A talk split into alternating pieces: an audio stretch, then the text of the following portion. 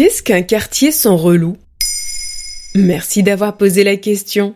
Les quartiers sans relou, ou QSR, sont un nouveau projet du gouvernement pour éradiquer le harcèlement de rue dans les zones où il est le plus présent. L'idée serait de permettre aux femmes d'arpenter l'espace public sereinement. Mais cette initiative ne convainc pas toutes les associations féministes. Certaines y voient une opération de stigmatisation.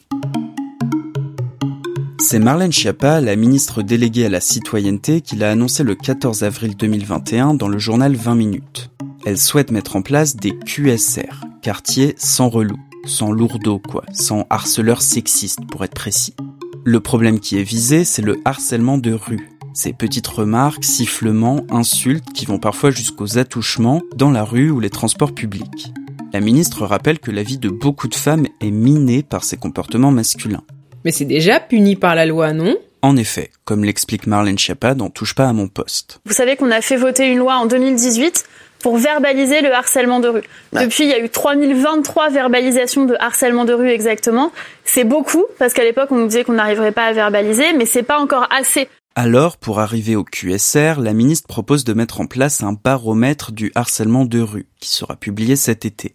Le but, mesurer l'ampleur du harcèlement de rue dans notre pays, mais surtout le cartographier et identifier des zones rouges, là où il est le plus oppressant. Et comment on va identifier ces zones rouges? Sur la base du nombre de verbalisations, de plaintes enregistrées, mais aussi des observations des forces de l'ordre et des remontées des associations.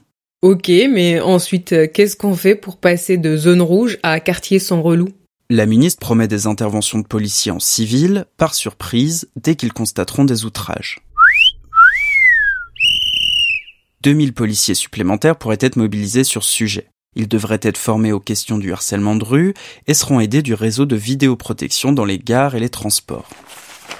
Mais plusieurs associations féministes, interrogées par Libération, ont fait part de leur scepticisme face à ce projet. Elles craignent la stigmatisation de ces zones rouges, le plus souvent des quartiers populaires, et qu'on culpabilise les femmes.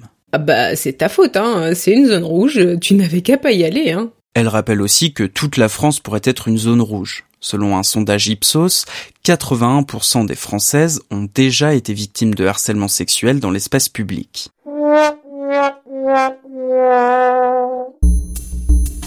À l'approche répressive, certaines préfèrent la prévention, la discussion, l'implication des citoyens et surtout des citoyennes pour faire de la rue un espace égalitaire.